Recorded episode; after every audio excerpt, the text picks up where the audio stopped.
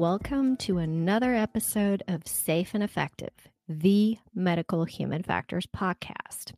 I have to admit, I'm a little super excited today as I get to talk to my friend Rebecca. I met Rebecca while she was leading the UX Task Force report for HFES, and I was a contributing author on it. And over the past years, we have developed this amazing friendship, which is so much rooted in supporting each other and showing up for each other in our professional as well as personal lives. And over the course of our new blossoming friendship, our conversations often would revolve around women in tech, or in general, just women in our professional lives in HF and UX. And we most certainly heavily have bonded over our love for data and stats. We just can't help it, but we are data geeks. And so, with that, we have discussed things like biases, advantages, and disadvantages, and how UX and HF is viewed and implemented, and also maintained in different types of industries and organizations, and lots and lots more. So, with that being said, I would love to welcome Rebecca. Hello, my friend, and thank you so much for coming on my podcast. I'm so excited to have you on. Hi, Heidi. Thank you for having me. Of course. And if you don't mind, I would love for you to introduce yourself and tell us all about your vast experience and expertise in the field of human factors and behavioral sciences. Happy to. So, I like to say my career was one of serendipity. I started during the dot com bubble, working for what was then called SBC. But of course, we all know that bubble burst. And the only folks hiring people with graduate degrees in human factors was the Department of Defense. I worked in and around the Department of Defense for about 12 years and then had the opportunity to move over to Ford, where I worked on their autonomous vehicle for four years. I then switched out of there to go to medical human factors, but my timing was atrocious. And that two weeks after I started working in medical human factors, it shut down the world. In that time, I got the opportunity to interview at Google and took a job that moved me from the US to Europe with Google. And then another opportunity landed on its door where I was recruited by Microsoft to lead a program changing the culture of Microsoft from being a feature factory to more customer driven, which is where I've been for the last two and a half years or so.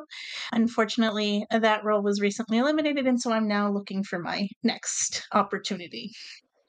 Wow, you certainly have a vast experience. That is very impressive. So, Rebecca, if you don't mind, if you could just tell our listeners or give them a little insight how you and I have come to talk about women in tech and med tech, especially in HF and UX, and how that has been kind of an ongoing conversation that you and I keep having, but also how that certainly has gained of importance within the industry over the last couple of years. Yeah, so we started talking because I had noticed that there's kind of two histories of UX depending on who you talk to. There are folks, a large chunk of UX comes from design and background. Um, and then there are folks like me who started out in human factors and applied behavioral science but we are often overshadowed by the design and people don't seem to be aware as much of the human factors and behavioral science components and that history that preceded the term user experience. I once talked at a conference about people with disabilities and autonomous vehicles and i introduced myself as a human factors researcher and a human computer interaction professor at a big name school that has a human factors department came up to me and said i didn't know there were even human factors people anymore. I tell my students that i don't know what happened to them that they're now all ux or human computer interaction which just blew my mind because i was like no we're still here and active. Anyway from that i started on a task force you joined that task force and we found that we had so many things in common related to human factors and UX, but also beyond that, our conversation started talking about just the challenges sometimes women our age face in heavily tech uh, sectors. Yes, and challenges they are.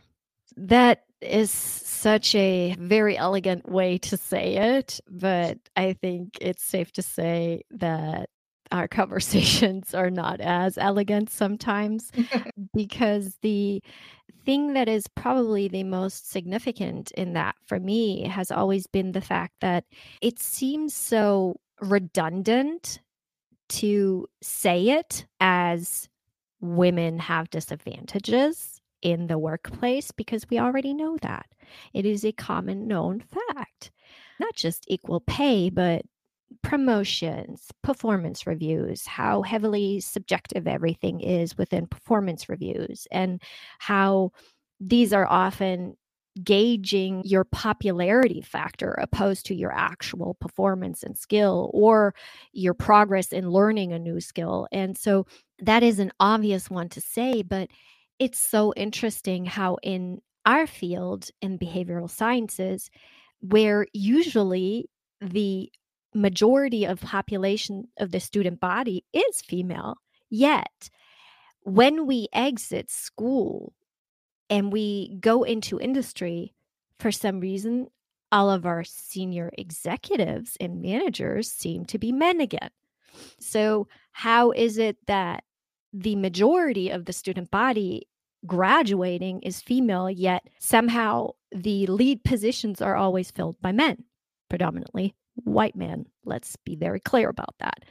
So, something that we often talk about in these conversations is how UX is viewed, how human factors is viewed, and how there's a lot of misconceptions between the two.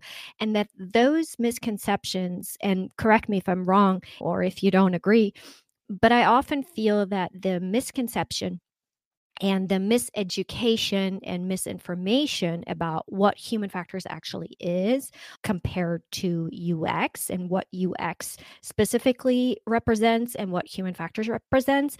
And then how that is then often rolled up and kind of meshed and makes it harder and more difficult for women to advance because not only are they fighting the regular inequalities in the, especially in the tech world and in the workplace in general but with the confusion around what human factors in UX is and what those roles are supposed to be doing and what each kind of title within an organization let's say eh, what their role is supposed to be how that then is often used as kind of like a weapon almost like it contributes to the disadvantage because let's face it if people don't know what you're supposed to be doing and what your role is about then it often is easy to say well, you can't be promoted and you can't have that title and you can't do this. And the lead positions are for people who do that. And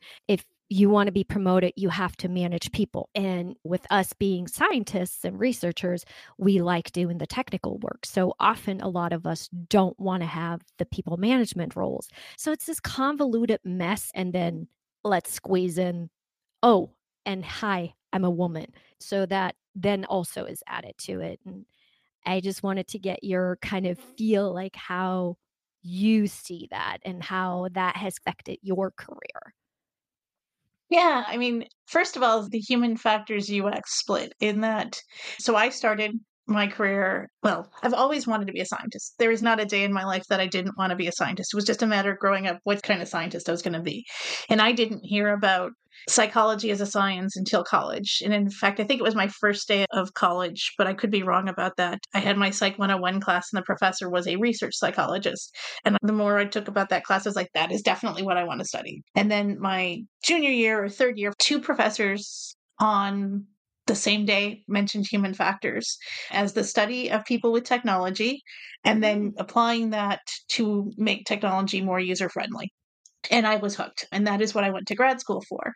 And I started my career, what is now the largest phone company in the United States, working on all sorts of disruptive technologies at the time. And what's funny is that department still exists with many of the same people that I worked with back then, but it's called UX now. Whereas everybody, when we started, was called a human factors engineer. Whether we got our degree in psychology or engineering or computer science, we were all human factors engineers at that. And so Very when people true. talk about hum- human factors is different than UX, I'm like, explain this to me, Lucy. Because even a book that I got last year for my son, who's a teeny tiny little kid, it's a book for kids. It talks about safety, it talks about human error, it talks about enjoyment, which are all the things that I went into human factors to do. And so the field has changed dramatically. And I see UX now, and I almost have to ask questions as to figure out whether they came at UX from design or stumbled into UX, or if they had a behavioral science background and how much they're aware of human factors and human computer interaction and such. And it's one of the challenges is when I'm looking for a new job and new opportunities is finding those folks who appreciate the behavioral science aspect of UX. In addition to that, in the last, I think, 10 years or so, UX exploded. Like it was on several lists as the career to have. And with that, tons and tons of boot camps out there. There's tons of people on the internet doing pseudo profundity is what I is a term I found someplace talking about it, where you find something talking about UX and you don't know if it's just somebody's opinion that they decided to call themselves an expert in UX and started writing this and said this is my opinion versus is this something grounded in science or practice such that it's sufficiently repeated that it's not just this person's opinion about their experience and it worked for them in their specific industry or at that specific company? Or is this something that can be carried one over? My favorite example of that is the three click rule. I have heard UX folks in UX talking about the three click rule and saying that you have to find a piece of information within three clicks. Otherwise, it's a bad design. And human factors in the 90s, maybe in the aughts. I could be wrong. I have to look it up. Uh, there was a scientific paper published and said that that three click rule was bogus in that What's important is whether or not people feel confident that they are going down the right path. If they're confident, if I click this, it's getting me closer to the information I need versus finding it in three clicks.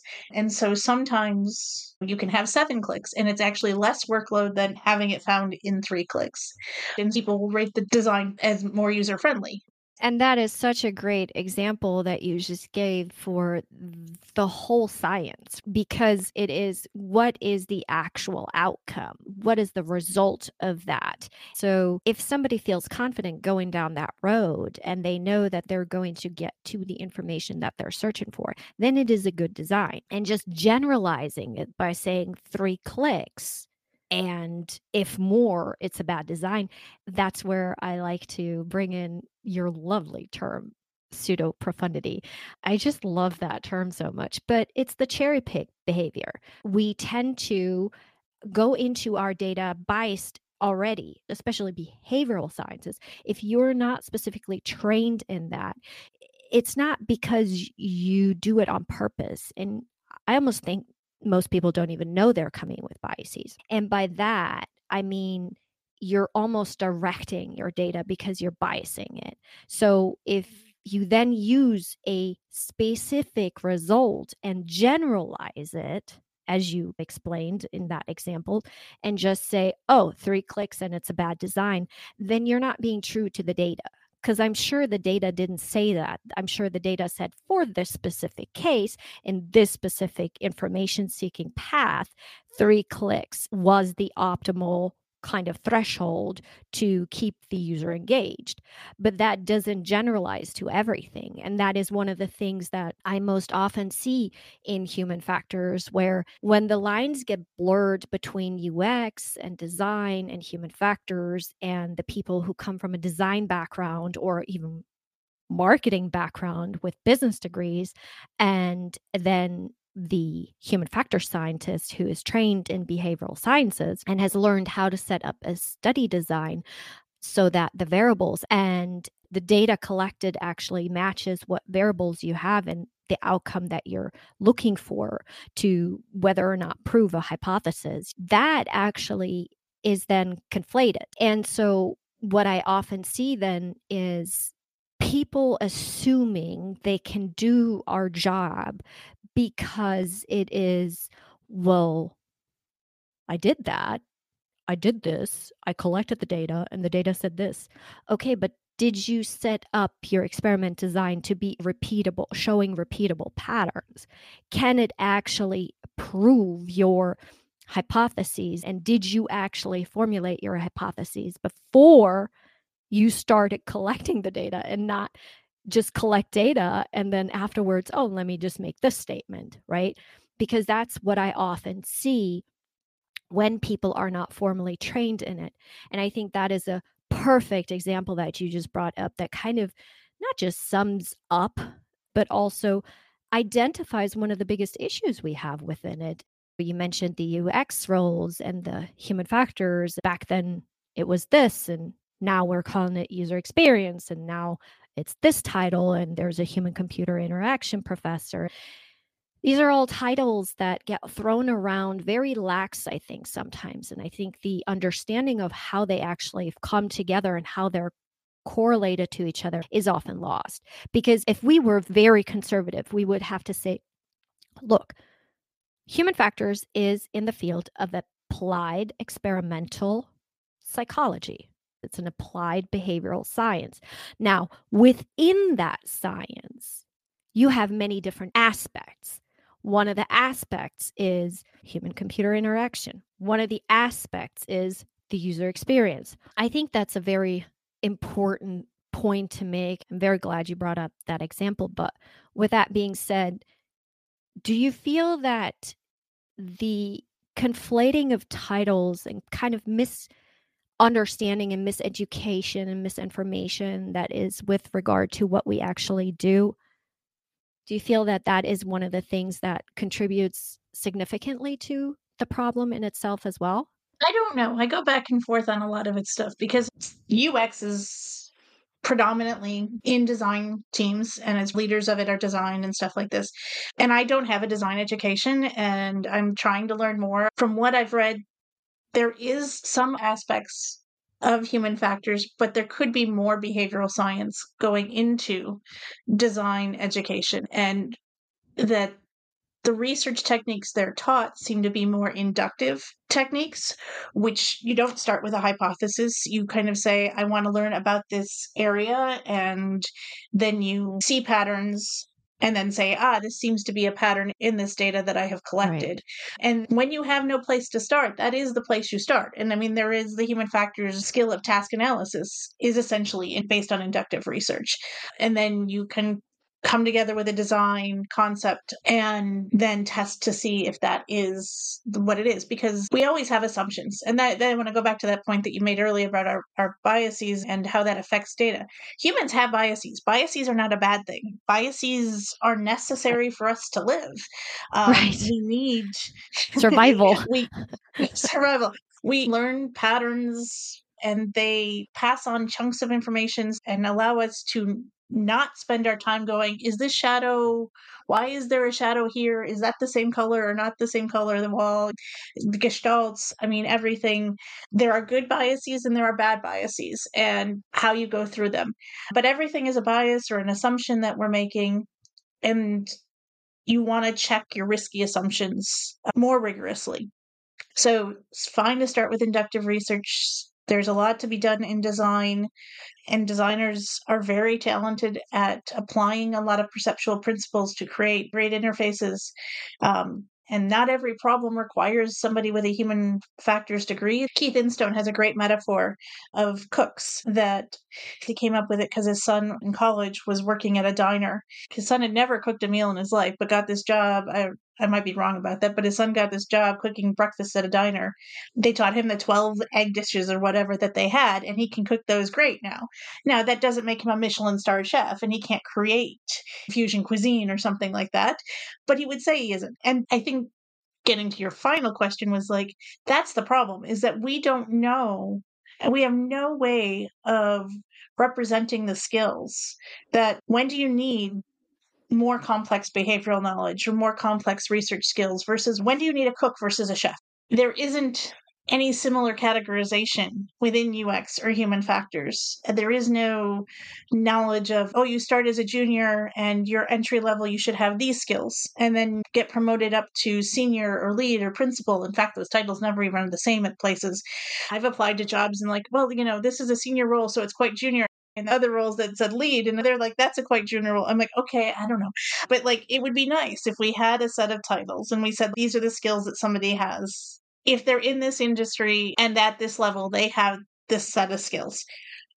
Technology is constantly changing so that makes it hard. In addition to that social science behavioral science has a real problem not even in the applied spectrum but in academia that there are just too much branding going on that we're not building science on top of things especially when we're in the applied space. We're we're solving the problem for this specific technology and we're not leveraging that science and creating a theory of humans and and to the degree that biology chemistry have created like core theories and core paradigms within their research. I don't know what the solution is but it's a real challenge that when you're very skilled at human factors or UX research, it looks like something that anybody could do. Just yes. like when a system is designed with really great experience, you don't even recognize it because it was like, I just did the thing I wanted to do. Whereas when it sucks, you're like, who designed this thing? but that is showing, that is demonstrating when somebody's doing their job really good. When you've yeah. designed and engineered a system that it's effortless, or let's use the word that everybody loves to throw around these days intuitive. When something is intuitive, something is effortless, people often are misled in their thinking, like you said, thinking that it's something everybody can do. But the key to that is that whoever did the project, whoever contributed or led the development, actually was very, very skilled. And that is skilled in behavioral sciences, skilled in human factors engineering, skilled in the specific skill that we are trained to have that is take data and apply it to the design of something, to the engineering of something in order to create that image of effortlessness, that experience of effortlessness. That is the skill. And that is taught in the human factors programs, the behavioral science programs. And so, with that being said, you're right, bias is needed. Bias can be positive. Bias it contributes to our survival as a species. You have to have biases towards something in order to be sure that your flight or fight or freeze mode comes into play when it's supposed to, listening to our gut. Those are all instincts. I mean, we were talking about intuitive devices. Something yeah. is intuitive because it's using the patterns we have learned over time. Therefore, we are biased to acting in a certain way. Intuitive is just another word for bias. And if something is intuitive, it was designed with the biases. And that means that somebody who knows those biases and studied that field knows how to apply them optimally in order to make it intuitive and to make it effortless. So, those are all the things where it's so interesting how when the job is done right, it looks like anybody can do it. But when it's done wrong, it looks like we have no clue what we're doing. That yeah. is one of the things that it often irks me probably the most. It's, well, if you would let me and not cherry pick out of my results, instead apply them comprehensively, then you wouldn't have that. But if you keep cherry picking things out of it, thinking, oh, let me pick that, let me pick this, but then let's not do that, now it's kind of like pulling out the Jenga pieces and eventually the tower will fall because you can't just take out the most critical pieces because the essential stuff is holding up the criticality. So that's another thing that I always thought was interesting when I went into medtech as I started to see how often the human factors engineer or scientist or researcher on the development on the R&D team has no decision making authority. And so they are instructed to collect data instructed to do xyz activity or produce xyz document like you mentioned task analyses or whatnot. And then we present our results and then people cherry pick out of them instead of engaging with and applying them comprehensively in order for the system to make sense. But when that is done, what you're creating instead is yet another, let's call it user experience challenge for the user when it comes to usability, effectiveness, and the overall experience with the system or product or whatnot. And so that then creates the challenge in the next hurdle, in the next milestone. So now we presented our findings and you cherry picked certain parts out of it and you didn't integrate the essential parts to those in your product or in your design. And let's go into the next, let's say, usability evaluation. And now the evaluation goes poor again. The first thing that's done is, well, what's wrong with your results? I thought you said. No, I said if you implement and apply point A, B, C, mm-hmm. then D will be effective. But you only took B and C, you left A out. And I think that is often lost. It's a perfect analogy to how it's applied in other fields too. And when we talk about women and disadvantages, I love how they say you have the same rights in your job, you get the same titles, and you have the same conditions. Yeah, on the surface, it looks like it. But underneath the surface, let's be real, I don't get the same pay. I don't get the same advantages. I do not get considered for the promotion based on my potential. I have to prove my skill before you give me a chance. And men don't. How many studies have shown us that men often get hired and promoted based on potential and women don't? Women have to show and prove their skill. And that is the big caveat. And I think you haven't worked in the big tech, you could probably tell us a tale and a half about how that is actually lived out in the industry. Well, I mean, I'll protect the innocent and guilty. But I mean, there's been some great research that's come out, I think, in the last year or two, and I'm blanking on the company that has done it. It's an amazing company. And they have found that in performance reviews, which I'm not a fan of performance review systems, but anyway, there has been scientific research by this company that has looked at it, and they have found that women and people of color, so women of color have it even worse, that they will have feedback in their performance reviews that is non constructive. So things like they're not likable, they're aggressive, they're assertive. Well, let's face it, they don't say mm-hmm. assertive, they say rude, mean, harsh, blunt. if they said assertive, it would almost be good, but they don't. Well, in men's performance review, the context around the word assertive would be good. Uh, in the women's, if the word assertive is used, it's too assertive. It isn't just assertive, it's they're too assertive. And you're having to walk this fine line. I remember one point early in my career, I got asked to be lead a, a, cool project for somebody pretty high up. And a male coworker of mine, and I loved working with him. We collaborated really well. I thought he was smart. He thought I was smart and talented. But he said that I only got to lead this project because the executive liked having attractive women around him. I don't know if that's true or not, but it really hurt my esteem and my feelings at the time. And I remember calling a couple of mentors that I had at the time and asking them about it. And their response was basically like, there's no way to prove that is true or not. And there's no way for you to ever find out if that's true or not unless things go really badly. and probably this person's smart enough not to do that anyway if it is true but they like what does difference does it make it, because if you had been gone to the same university and met at an alumni association meeting or you were involved in the same sport and had met at the golf club the squash club same charity volunteering at the same event and that was the connection. It's not different than the executive wanting you to be around because they're attractive. And that was the only thing that allowed me to be okay with it. But it's still okay. Did I get my foot in the door because of this? It's one of those things where I think, and I'd like to take a moment so we can focus a little bit on this because I think this is such an important conversation to have.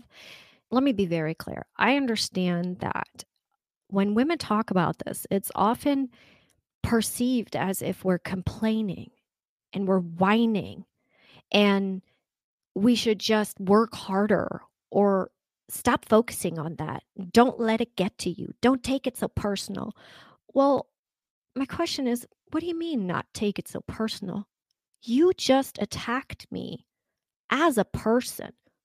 You insulted me. You insulted my intelligence. You insulted my experience. You insulted my expertise by reducing me to a cliche that's already been shown is not true. And so a lot of times I have a lot of apprehension talking about this publicly because here it goes. This is intrinsic in us. This is how we're raised. We're branded with this, but we're also raised like this. It is so internalized that we feel guilty and ashamed and embarrassed for even bringing up the conversation, the topic, because we are viewed and titled and branded as whining women.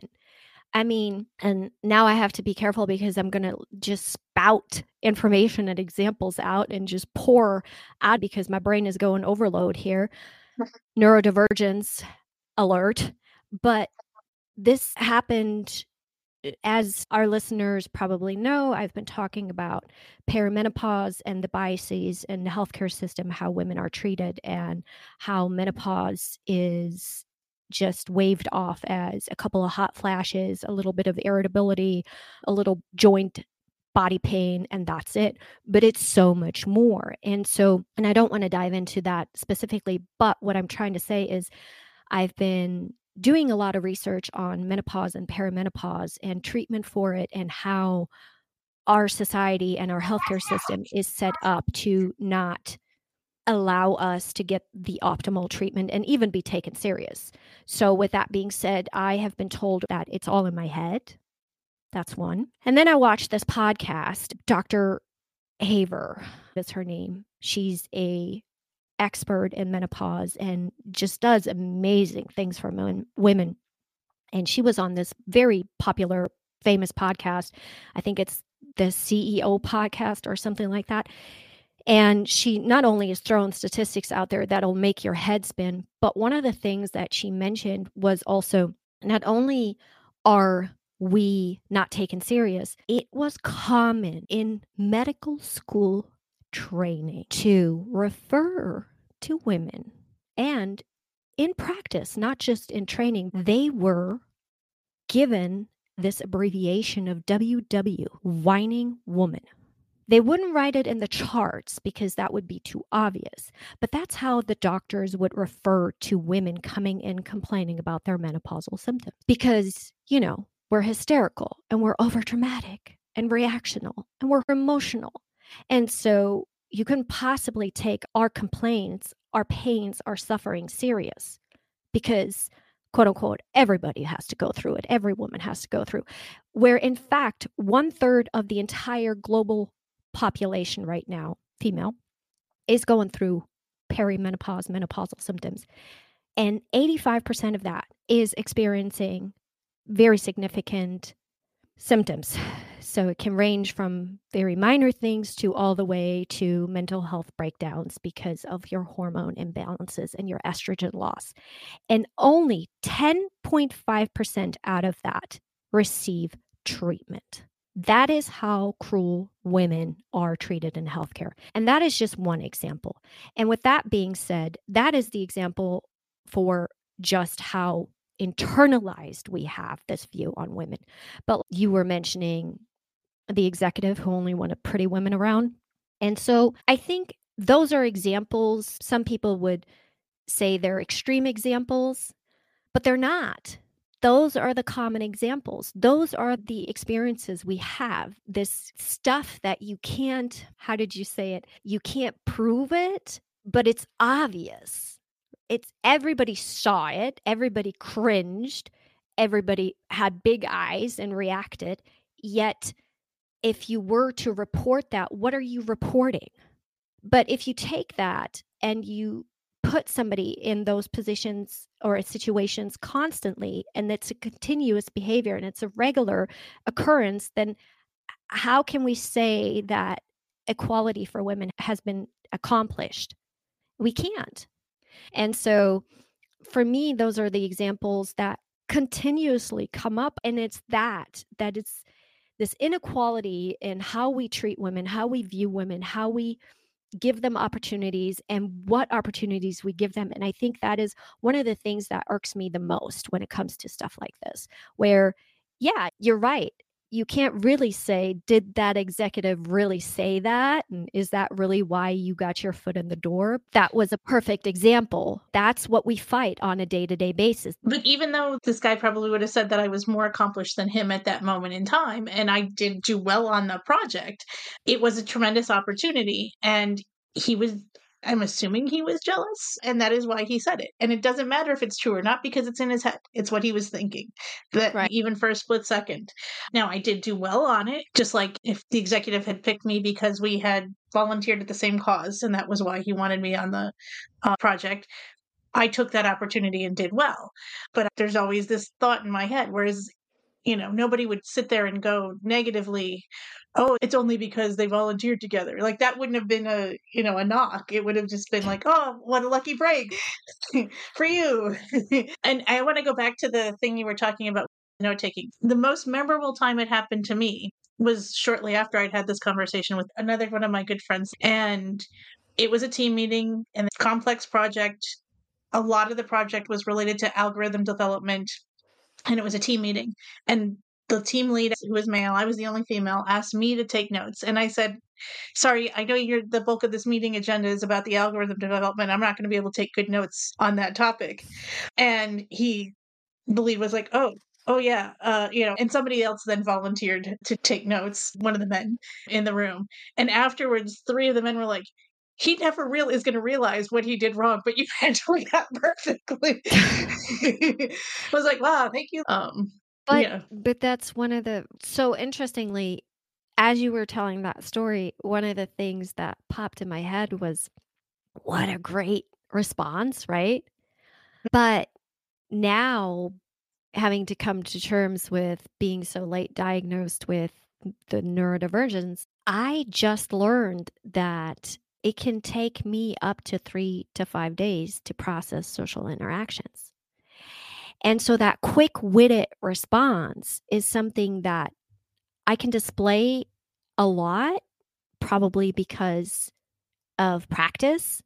But when I am stumped, I don't have it. And most of the time, I just freeze and I look at the person and I am in such disbelief and such shock that they just uttered those words that I have no comeback.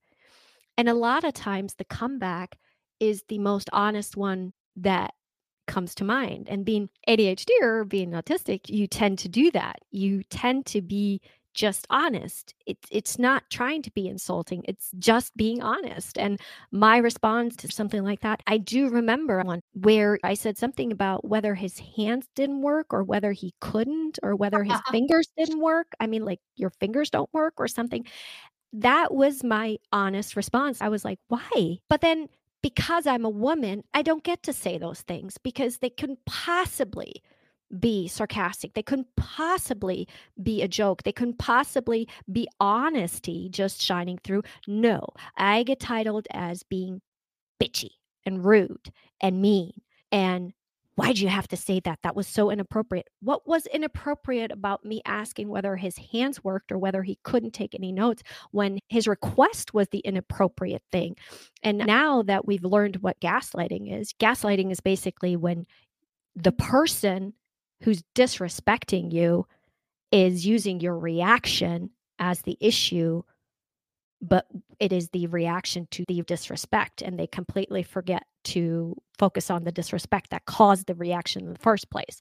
So that's the thing that now as it's becoming more of a term and it's more commonly known as gaslighting now but that's ultimately what you fight and so yeah you're right do you know for certain? No, but these are the experiences we have. And it does kind of sit deep because it's like with anything in life, any experience, any kind of raising. I mean, when we look at our childhoods, it isn't the one event most of the time, it's the repeated exposure to that behavior that then forms coping mechanisms, forms trauma, forms these reactions that we have. So, as a woman, you already know, and this isn't written anywhere.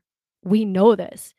You already know not to dress a certain way, not to speak a certain way, not to approach somebody a certain way, not to enter the room in a certain way, not to do this, not to do that. We know these things. But if we were to say it, people would be, well, that's just ridiculous. Well, okay, that's ridiculous. Well, let me take you back to when my manager told me, and I quote, I think you should go home and change. Your outfit is a little too inappropriate. I was 25 wearing a turtleneck shirt that was fitted, and I was wearing slacks with a belt. What was inappropriate about that? I'm sorry, my body is not acceptable to you for whatever reason. And here we go. Why did I just say I'm sorry? Why am I sorry for that? Why isn't it about, okay, excuse me, what? You need me to go home and change because you can't handle looking at me in this outfit? What? I'm confused here. Had I gone to HR and said something, I would have been told, well, you shouldn't dress inappropriate, right? because that's the response you get when you're female. So that's one of the things where I'm just very concerned how is that ever going to be solved and how are we ever going to move away from that and and that's one of the things where we're talking about women in tech you amp it up then and you take it into these environments that are heavily male dominated or used to be and have these specific cultures within that then even make it more difficult for women. And I want to see what your experience has been in the different industries. Have you seen different different types of misogyny? I had to think about that, but while you were talking, I was thinking of some stories from my childhood because it is so ingrained in men. Just like you said, that women learn how to dress or how to act in certain situations to be appropriate, and we have our guard up and we learn to say sorry and things like this. I was quite athletic as a child. I did gymnastics from the time I was three or four years old until I graduated high school. And so I had upper body strength and a little bit of speed, not a lot. But I remember doing the presidential physical fitness test in something like third, eh, no, probably fourth or fifth grade. And girls did the arm hang, the chin hang, and the boys did the pull ups. And the gym teacher had said that if a girl can do the chin hang for longer than a minute, or if a boy can do seven pull ups or more, I will give them a soda. And I got up there and I did the chin hang for over a minute. And he's just like, get down, you're off the charts. Just get down, stop. Because I wasn't even shaking or anything. And none of the boys did six. So no boy got the soda and I did. And they were like, well, the arm hang is easier or whatever. So then he said, well, I don't remember the kid's name. Like, Joe, you did the most chin ups. You go do the arm hang and Rebecca come up here and, and do chin ups. And I popped off seven chin ups, no problem. Because I was in gymnastics. I was used to holding my body weight up with my hands for forever.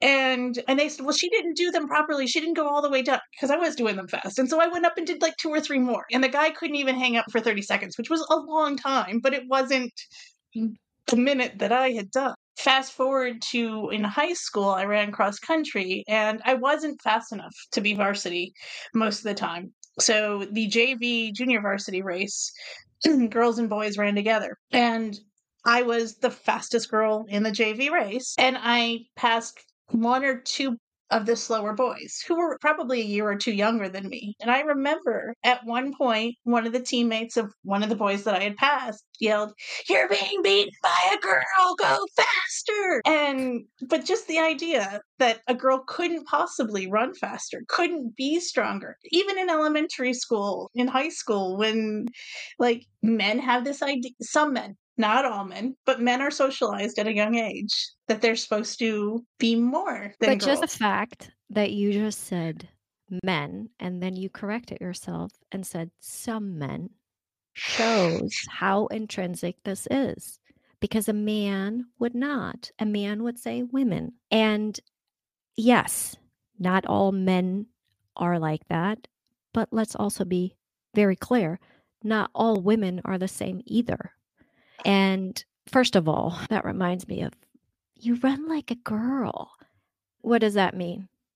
You run like a girl. You're being beaten by a girl. What does that mean? That assumes the societal position that girls don't run correctly or proper and they're weak and they're this and they're that and they're well what does that result to they're seen inferior when in fact all the science over the last decades have shown women are the better leaders countries that are led by women have a better economic position have a better socioeconomic position have better programs, they are run more effectively. Why? Because we run things according to effectiveness, according to logic, principle, but we also show empathy. And so we have been shown to be effective leaders, but we're still not even close to being 50 50 in executive positions. And nobody's saying women are better. All I'm really saying is women are effective leaders. Some women. Well, again, I am not going to do that. I am going to say what the study said. Women, it is not some women, it is overall shown in the results women are more effective leaders. That does not mean men are inferior and women are superior. That just means in this particular thing, we have a advantage. Just like in a particular thing, men have an advantage. And so I think this is very demonstrative of what I always have to be reminded of, Heidi. Two things can be true at the same time. This isn't a zero sum game. This isn't knocking men off. This isn't saying men aren't great. Men are great. I mean, come on, what would we be if we didn't have all the diversity in gender? First of all, we'd be a boring society. Second of all, we wouldn't evolve, we wouldn't progress. And that's what we're supposed to do. And so I, I do just want to kind of bring it back to not only does that make your career more difficult, but it definitely paints a picture on how a woman's career in certain fields unfolds and progresses and how a man's career progresses and unfolds and how biases often feed into that. I think it's fair to say if I were a man, my career would look different. That doesn't mean it would be better or worse or wh- whatever. It just it would be different. Certain obstacles wouldn't have been there. And that's one of the things where I'm just like, when are we going to shift there? When are we going to see a transition there? Because it is not any different than it was only a few years. There's no progress currently made there. As a matter of fact, in this country, we're rolling back rights for women. So that shows me that this idea, this surface thinking that well, we've reached equality. Women can work and women can do this and women can do that. No, we haven't because the interesting thing there is when a woman works and let's say she has children, isn't it often very interesting how the woman is expected to run the household, yet she works full time? So, where's the 50 50 there? And I do not need anybody to come for me and say, there are men. Yes, there are men. But we're also talking about mental workload. And this is one of the perfect little examples I saw was when a man is trying to demonstrate that they're being helpful, right? They go, Well, let me do the grocery shopping. Just give me a list. Well, if I have to do the mental workload and I have to give you the list, then what are you really helping me? If I have to tell you what to do, then what are you really helping me with? The mental workload is just as big as the physical workload. And I think that's often forgotten that women get stuck with the mental workload of managing both. And the equality there has not been reached. So for me, this is a perfect example of how that then unfolds in your job, in your career, where you can sit at the same table, you can have the same titles, but for some reason, the man gets more opportunities out of that. And I don't know when that will actually change. And I do feel that often, and I'm going to go back to what we earlier spoke about, that with our industry having so many titles, having such confusion around what it is that a human factors engineer needs to do, or what it is that a UX designer or UX researcher, what their roles are and what their job includes. As you said, we don't have set definitions written anywhere. And this is one of the things you and I spoke about when we did the report together, where we had considered coming up with certain title certifications. Did we say it was certifications or program? We said skill based titles with skill based definitions and then potentially having certifications aligned to those skill based titles. It would be one step, but going back into that and and taking a deeper look at that, do you feel that could be something that would contribute to getting rid of the confusion? There's so many things I want to say about what you said before, but I'm going to answer that question. so, this is another area where design thinks that UX was created in the 90s. And those with human factors backgrounds know that it goes back to Lillian Gilbreth and Frank Gilbreth, but more so Lillian in the 1910s uh, and such. And what Lillian Gilbreth did and Frank Gilbreth did their life was made into a book by their children, which became a hit movie in the 40s or 50s, I can't recall. And around the same time as that movie, Spencer Tracy and Katharine Hepburn did a rom com. I think it was the first rom com called Desk Set. And he played what would be now called a human factors engineer. Uh, in the movie, it was called an efficiency engineer. But oh my God, basically, so title. efficiency engineer was this scientific management career in the teens to the 30s. Then everything crashed in the 30s, as we all know. World War II, technology was advancing. Issues were happening with technology. They hired a bunch of psychologists and human factors. That's when they started be calling human factors. After World War II, it went on for a little bit longer after that, but the crashed. Then the aviation age came about and planes and space, and they had the same issues. So human factors went up again, and then it crashed as a discipline. And then the computers came out in the 80s, and usability and human computer interaction was a hot career and then it crashed and then the dot com bubble and usability was exploding as a career and then the dot com bubble burst and it crashed as a career field and i'm not sure because i was working in defense for this period of time but from what i've gathered from posts on linkedin and other social media 2015 2016 or so this current trend of ux really took off and has been growing and it crashed this past year. So i don't know what the solution is, but I'm just, there will be another wave of user centered design, and probably with it will come new job titles and more pseudo profundity and uh, ding, as it gets ding. popular. but yeah, I don't know what's going to happen next. Now, I do want to go back. I said some men and some women and stuff like this. And there's two reasons why I said that. First, my father was a feminist. He would tell me repeatedly in my childhood what his grandmother told him, which was that she was born property and now she owns property and things are never going back. I never, for one minute in my life, thought I couldn't do anything I wanted to do just because I was a girl. And it's because of my dad. He wanted me to be an athlete, he wanted me to be a scientist. In his mind, I was a fully fledged human being and the world was my oyster. And whatever I wanted to do, my gender wouldn't hold me back.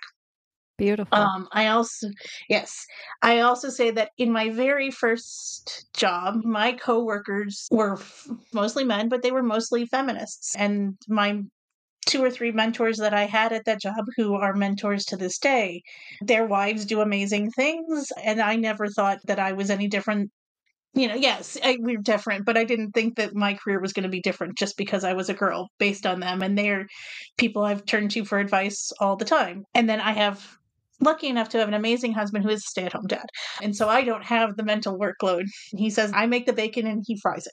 Um, and he does most of the housework and the childcare. I mean, I, I'm an active parent too, but we co parent. And so that is one reason is I have been blessed in my life with men Yes. who are feminists. And I'm using feminist in the term my definition of feminism is that you believe women are human. Yeah. Then the other point I want to make on that whole thread is you stated at the beginning we're both data geeks and I'm a behavioral scientist. And one of the classic things about behavioral science and data and statistics is the normal distribution. And that when a study says women are better at something and men are better at something, what they're saying is that the mean of the two populations is different. And Yes. that if the population is big enough, if you plucked a woman at random and you plucked a man at random, you will likely find this size difference. But the spread and the overlap of those two spreads will show you whether or not. So, going back to women are more effective managers, I have had women who were not effective managers. I have had men who were very effective managers. Those population means tell you nothing about the individuals. There is still No. individual variability. And you made Yes. that point, but I wanted to put the science data Yes. geek spin on it. That's funny you say that because I just had a conversation with a friend of mine where I had to explain how if you take a population, a sample size, and within the sample size, the spread is, let's say, 10% is green, 40% is red, 50% is blue. Now, when you then have an event happen, and this, let's call it event X, and this event X keeps happening, statistically, due to the spread of your sample population, the blue is going to show up more, right? That does not mean blue commits event X more often. It just means that within your sample population, You have more blue. you have more blue. And this was so hard to explain to somebody who is not a data geek, right? And I could not help myself but feel frustrated. And I just kept saying, Yes, but you have more blue that affects your outcome. And she kept saying, But it's always the same. And I'm like, Yeah, but you have more blue.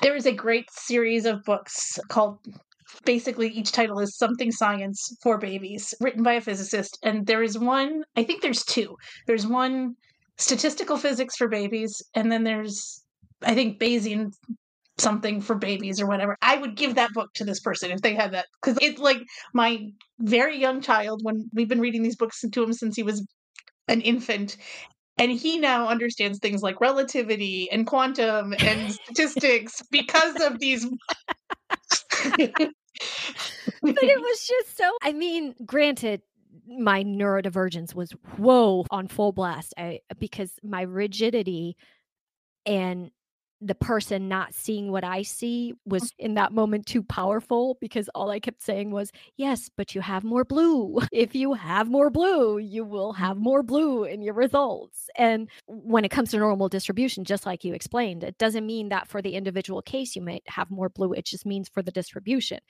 And Yeah. and so I was trying to explain that, but then she kept reiterating, but that's my personal experience. Yes, but you are living within the population that has 50% blue. So even your personal experience is influenced by more blue.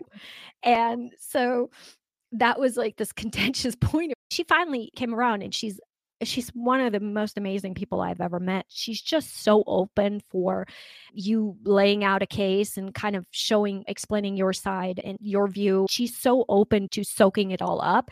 So I really. I hooked in and I just was so adamant about making sure that she understood that because how you just said it so nicely. It's when you look at the individual case, it might not be, but when you look at a distribution from a population overall, that's what it is. And that's really what statistics is. Nobody is saying that women are superior. Nobody is saying that men are bad at this. When you look at the overall, then that is what it shows. like I said, I've been fortunate in my life that I have had many feminists in my work life and in my personal life. I've been blessed with that.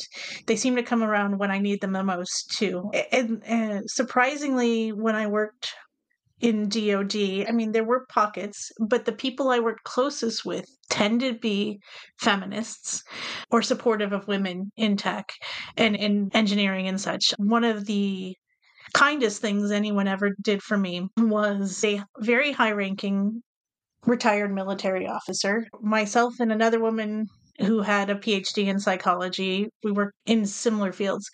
And we had impressed him enough that he said to both of us, You're both really smart, capable, and confident women. And you are going to encounter people who have a problem with that.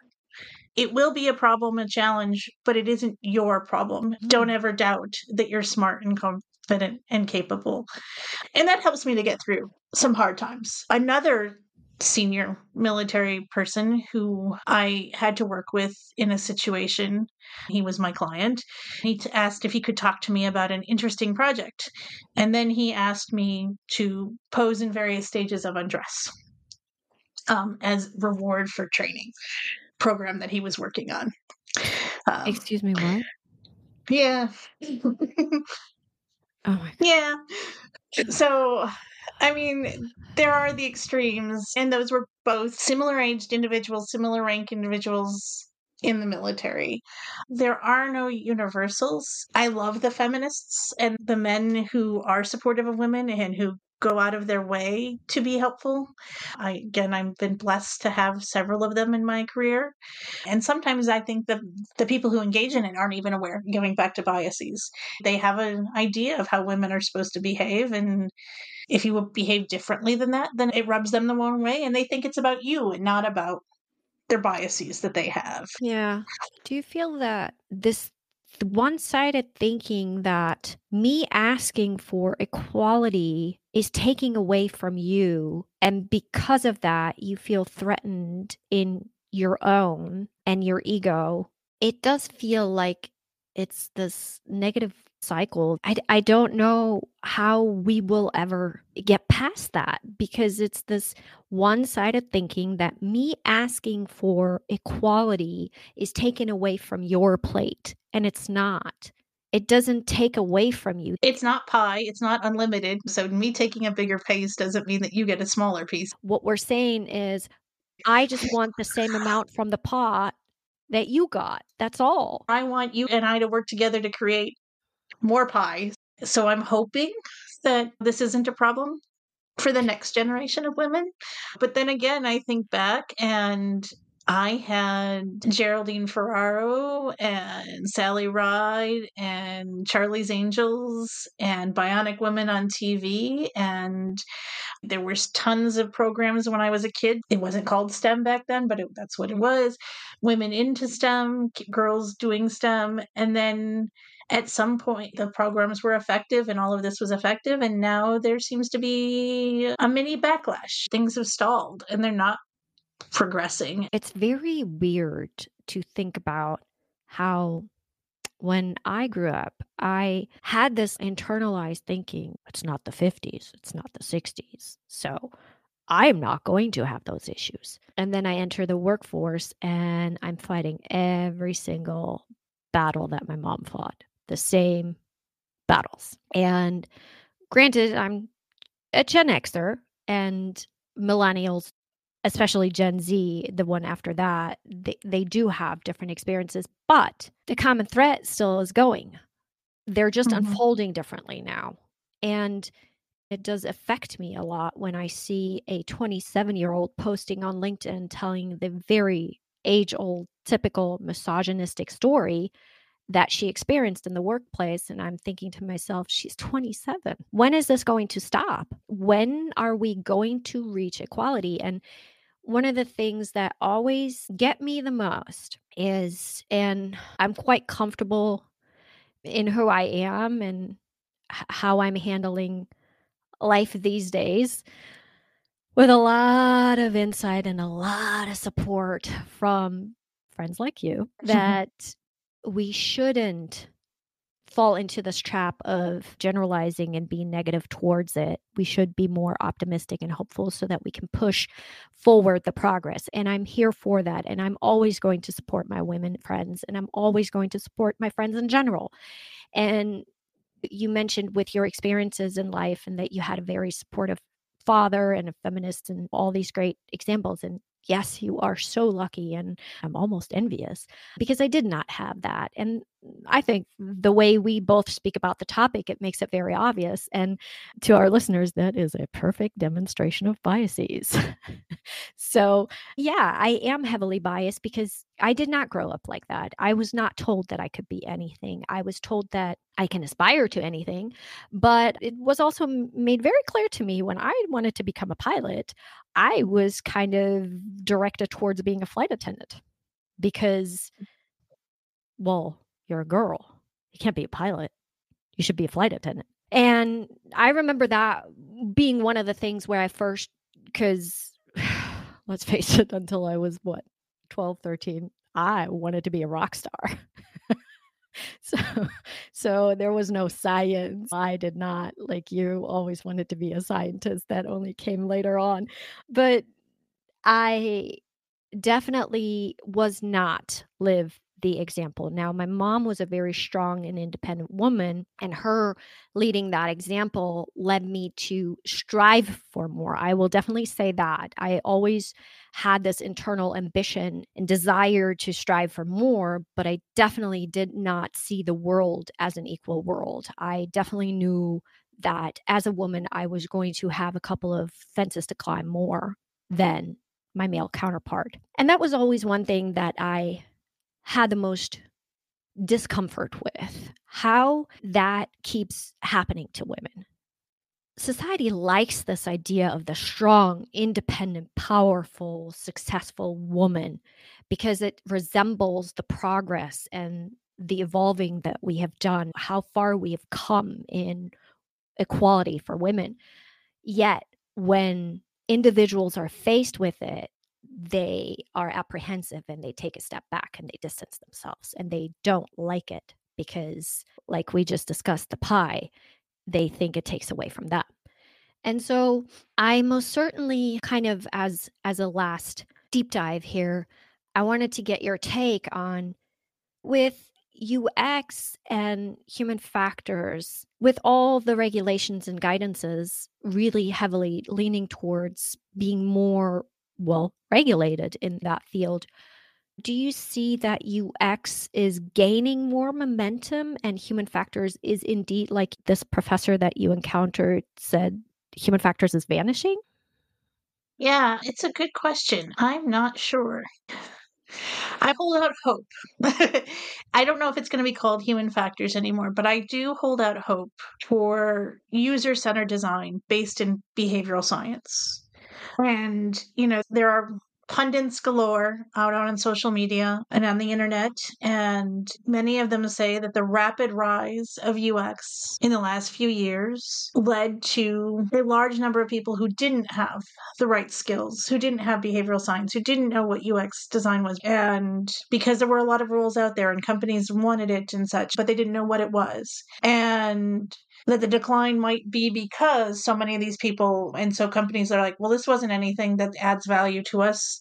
And maybe that's the case of all of the sine wave cycle that has been human factors or behavioral science or scientific management over the last hundred years is it gets popular people join it there is no gate checking in UX. There really isn't. Anybody can call themselves that. It's not like a doctor or a hairstylist or that has to have a license of some kind and prove some some amount of skills. You don't right. have to have that.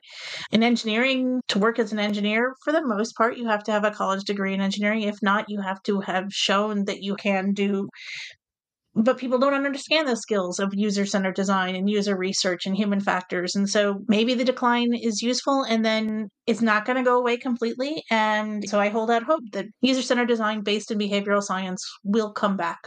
It might be called something else. And I'll have to change all the titles on my resume again. Uh, Honestly. I'm so um, tired of changing it. yeah, I don't know this is hope and this is bait and this is me saying this is a pattern eh, that exists. And we know that we make better products when it's based in behavioral science. People point to genius design out there, and Steve Jobs is talked about as being a genius design. Well, yes and no. He created the idea of the iPod because he didn't want to carry his CDs around. He saw a need, wasn't met, and he figured out a way to work with it. The classic example I love is the Palm Pilot, which is 90s tech, so I'm dating myself, but I've already said how old I, well, I haven't said how old I am, but I, we're both Gen X. Everybody wanted a PDA or a palm or a handspring. And people often talk about the palm as this genius design. Well, it wasn't true. The people who created the palm had worked on PDAs two or three times before at big companies and had learned from those failures that there needed to be at a certain price point, it needed to fit in a pocket, and it needed to have reliable data entry. And those were their requirements for developing the Palm. And then when they sold Palm to somebody, they did it again for the handspring. What's funny though is that they lost those three core requirements for the device when the two times they tried to turn it into a smartphone because they did 10 years before the iPhone came out or and 6 years 6 8 years before the BlackBerry they released a smartphone which was basically a cell phone attached to a Palm Pilot or, or a handspring but the cost was exorbitant and it didn't fit in a pocket anymore. It was large and chunky and stuff. And so, two of the three core requirements that made the PDA the Palm the success went out the window. Conversely, we talk about Apple, which Steve Jobs wasn't there. They had also tried to do a PDA about the same time as the Palm. It was called the Newton, but it was the size of a laptop is today, so not something that could fit in your pocket. And they did their research. They were coming up with handwriting recognition, and the research questions they did all came up with, "Oh, this is awesome," but they didn't test the reliability, and it turned out that it wasn't very reliable because there's quite variability in handwriting. Palm had fixed this problem by creating graffiti, which was similar to what most of us think of in terms of cursive and stuff like this, but it mm-hmm. was very prescriptive. And so you could learn it quickly because it was similar to what standard cursive was. So long as you remember these symbols for writing, it would recognize it 100% of the time. Not 100%, close to 100%. So it would be like writing on a notebook, which was what you needed to get people away from doing to make a PDA successful is make it as easy as writing in your notebook. But the Newton was huge, so not pocket size. It was expensive and the handwriting recognition didn't work as reliably as writing in a notebook. So why would I carry around something the same size as a big notebook at, that cost me the same as a I don't remember how much it cost, but it was expensive. So going back to what are the unmet unarticulated needs of folks what are the user's goals their context and how are they going to define satisfaction and making sure you understand these things and that you're doing the research in a way where you're not saying to somebody, Isn't this cool? But you're actually examining the questions that you're trying to ask through rigorous, non biased research. I think there's always going to be a place for that in research. And I think there's always going to be some jobs for people who can do that. And there'll be people who recognize the importance of it. I think we're in for a while of not being a common job, but for people who have those skills, I think there will always be jobs for them. Yes. You mentioned two things that I love and which we don't have any time to talk about today, but it's just so beautifully how you incorporated the unmet needs, which that is our strength. The identification of unmet needs. That is why we do research. We observe and we collect data and we identify where needs are not met and we whether you want to call it brainstorm, design, engineer, whatever, we find solutions that will solve that problem. Another thing I just absolutely love that you mentioned is failure.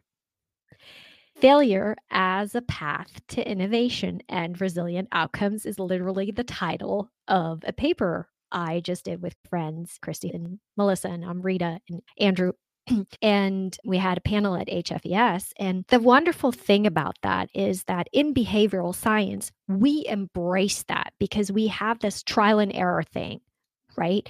We look at something and we use the failure and the knowledge of what and why we failed to progress, to adjust and redefine, redesign, and improve.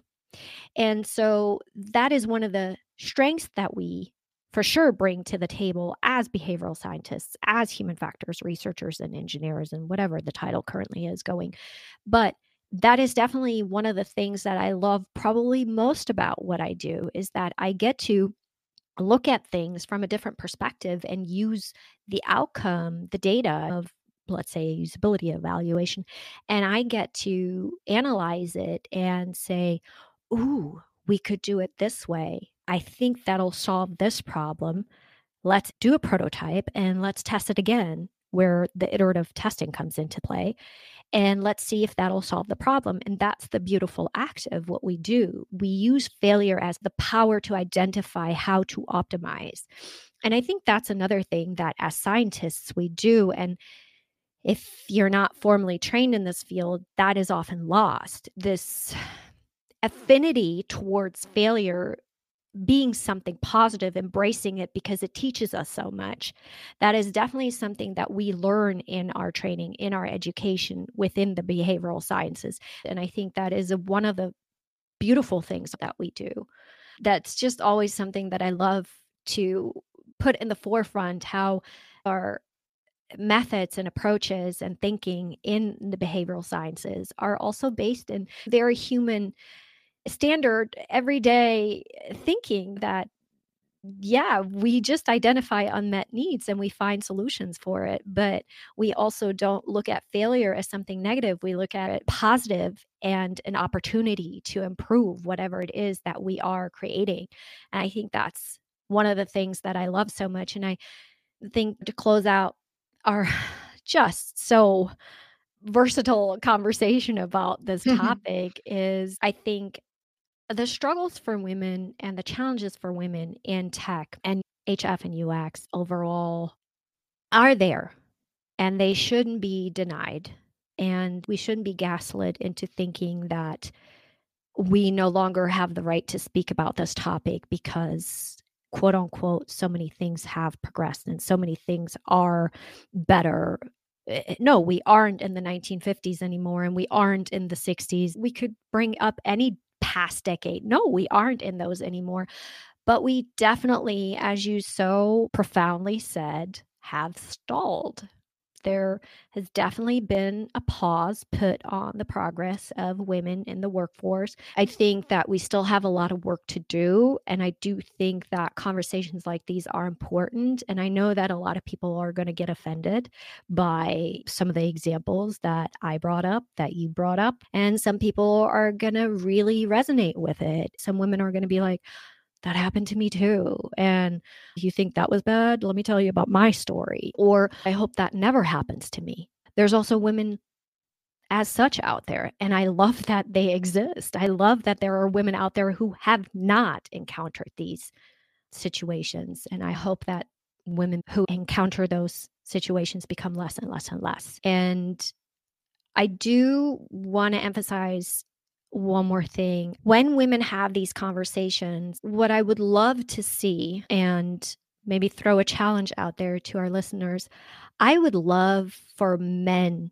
to share this topic more. And it's because I want them to understand how inequality for women actually directly affects them. And I think that is often lost. I think it's often lost that just because we're talking about inequality for women does not mean it does not affect men, because overall it does. The whole system suffers. It's just like systemic racism affects all of us. It doesn't matter whether you think you're affected by it or not, you are. And this is one of those things you are affected by the inequality of women. And you don't have to have a sister. You don't have to have a daughter. You don't have to have a wife in order to be affected by this. You yourself are already affected as a man. And so, one of the big things that I hope people take away from this conversation is that this wasn't two whining women, and this wasn't women complaining. This was women talking about their experiences and their challenges in their careers and the overall experience as a woman in a professional world. So I hope with that, the conversation stirs the pot positively or negatively. Sure, it could go both ways. And it probably will go both ways, but I'm okay with that. And I just wanted to say thank you so much for sharing. And thank you for all the insightful stories and experiences you shared. I could go on and on and on and talk to you for hours about this. Thank you so much. And I just wanted to give you an opportunity if you could share with us where people can find you to talk more about the topic on LinkedIn, Rebecca Grier UX. I am also on Medium. You can find articles I've written on psychometrics and on behavioral science and the importance of it to UX. That's where I live online. Well, thank you so much, Rebecca. It was such a pleasure to have you on. Thank you for having me. I hope that our listeners enjoy our conversation, and I hope that lots and lots conversations following this will come and open up the doors for more women to share their experience and maybe change the game for us all. All right, folks. Well, that's it for today. Again, what a fantastic and insightful conversation. I cannot thank Rebecca enough. It was such a rewarding discussion today. And as always, we're going to share the links to all of our socials and our websites in the description of the episode, so don't worry if you didn't catch Rebecca's information. And as always, please share your thoughts with us and comment wherever you're listening to today's discussion. And please show us some love and support the show and leave us a five star review and tell all your friends about us and maybe even considering the Human Factors Cast Network on Patreon. We're always happy for support there. Thank you again, Rebecca, for getting into this topic and sharing so openly and having this wonderful, rounded, and diverse conversation with me today is much appreciated. As for me, I've been your host, Heidi Mehrzad, and you can find me across all social media at HFUX Research, as well as our show's social media at Safe Effective Podcast. Thanks again for tuning in. Rebecca and I thank you and would love to hear more from you. And I can't wait to see the comments and of course, as always, until next time, stay safe and effective.